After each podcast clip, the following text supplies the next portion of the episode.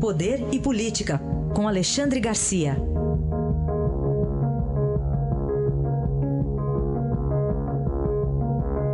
Alexandre, bom dia. Bom dia, Raíssa. Bom dia, Carolina. Bom dia.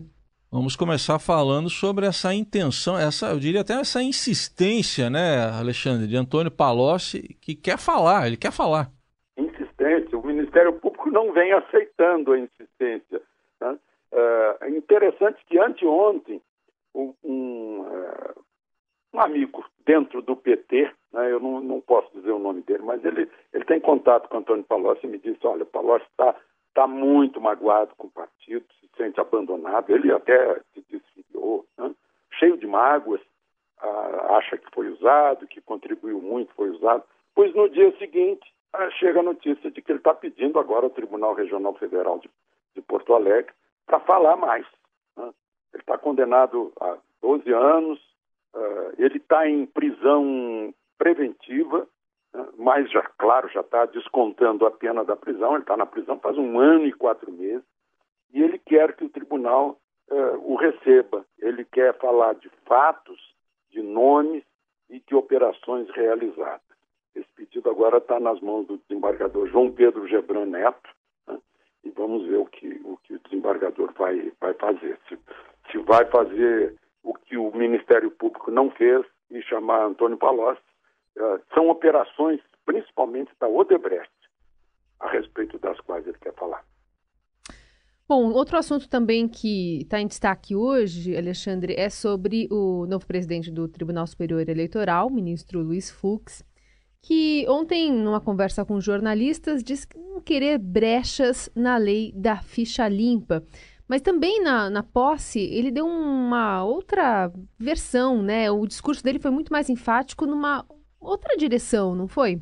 É, na posse ele, ele disse que considerou quem está enquadrado em lei da ficha limpa uh, que não pode, é irregistrável, uma coisa assim. Ele, ele inventou uma palavra, né? fez um neologismo Uh, não quis saber, olha, quem está enquadrado na lei da ficha limpa, que foi condenado em segunda instância, é ficha suja, portanto, não pode ter candidatura registrada. Agora, na conversa com jornalistas, ele admitiu que há uma brecha, sim, porque fichas sujas têm obtido liminares no Superior Tribunal de Justiça para registrar a candidatura.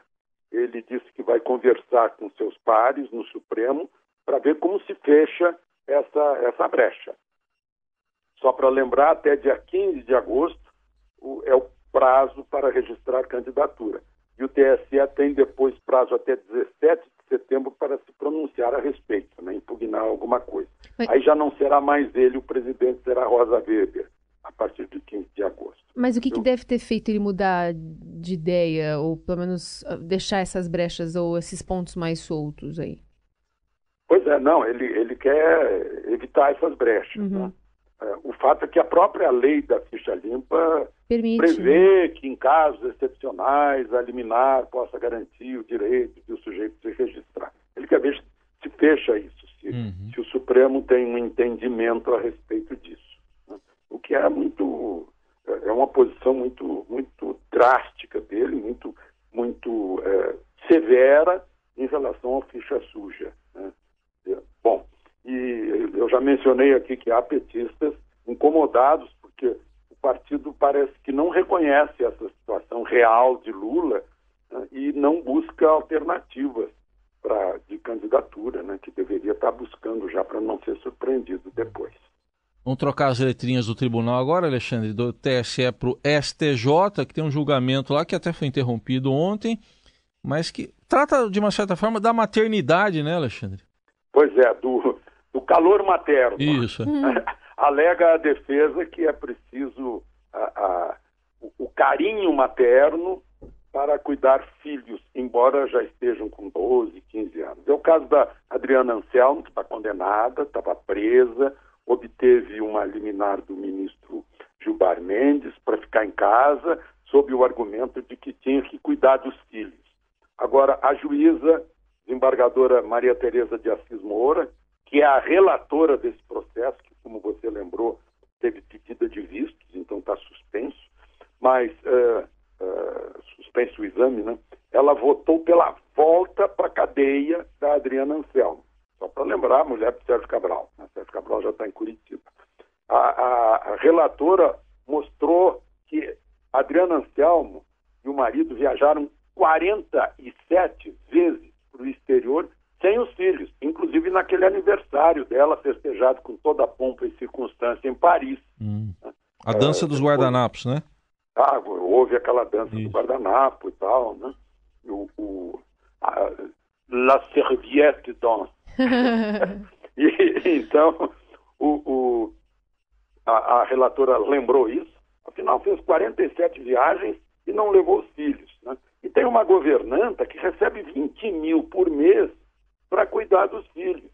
Então, a conclusão que a gente tira é que a dona Adriana Anselmo, essa condenada, ela quer usar os filhos para não ficar na cadeia. E a relatora não caiu nessa. Muito bem. Oui, Alexandre. E bom fim de semana, viu? então, até segunda-feira e aproveitem le dimanche. Au revoir. Tchau.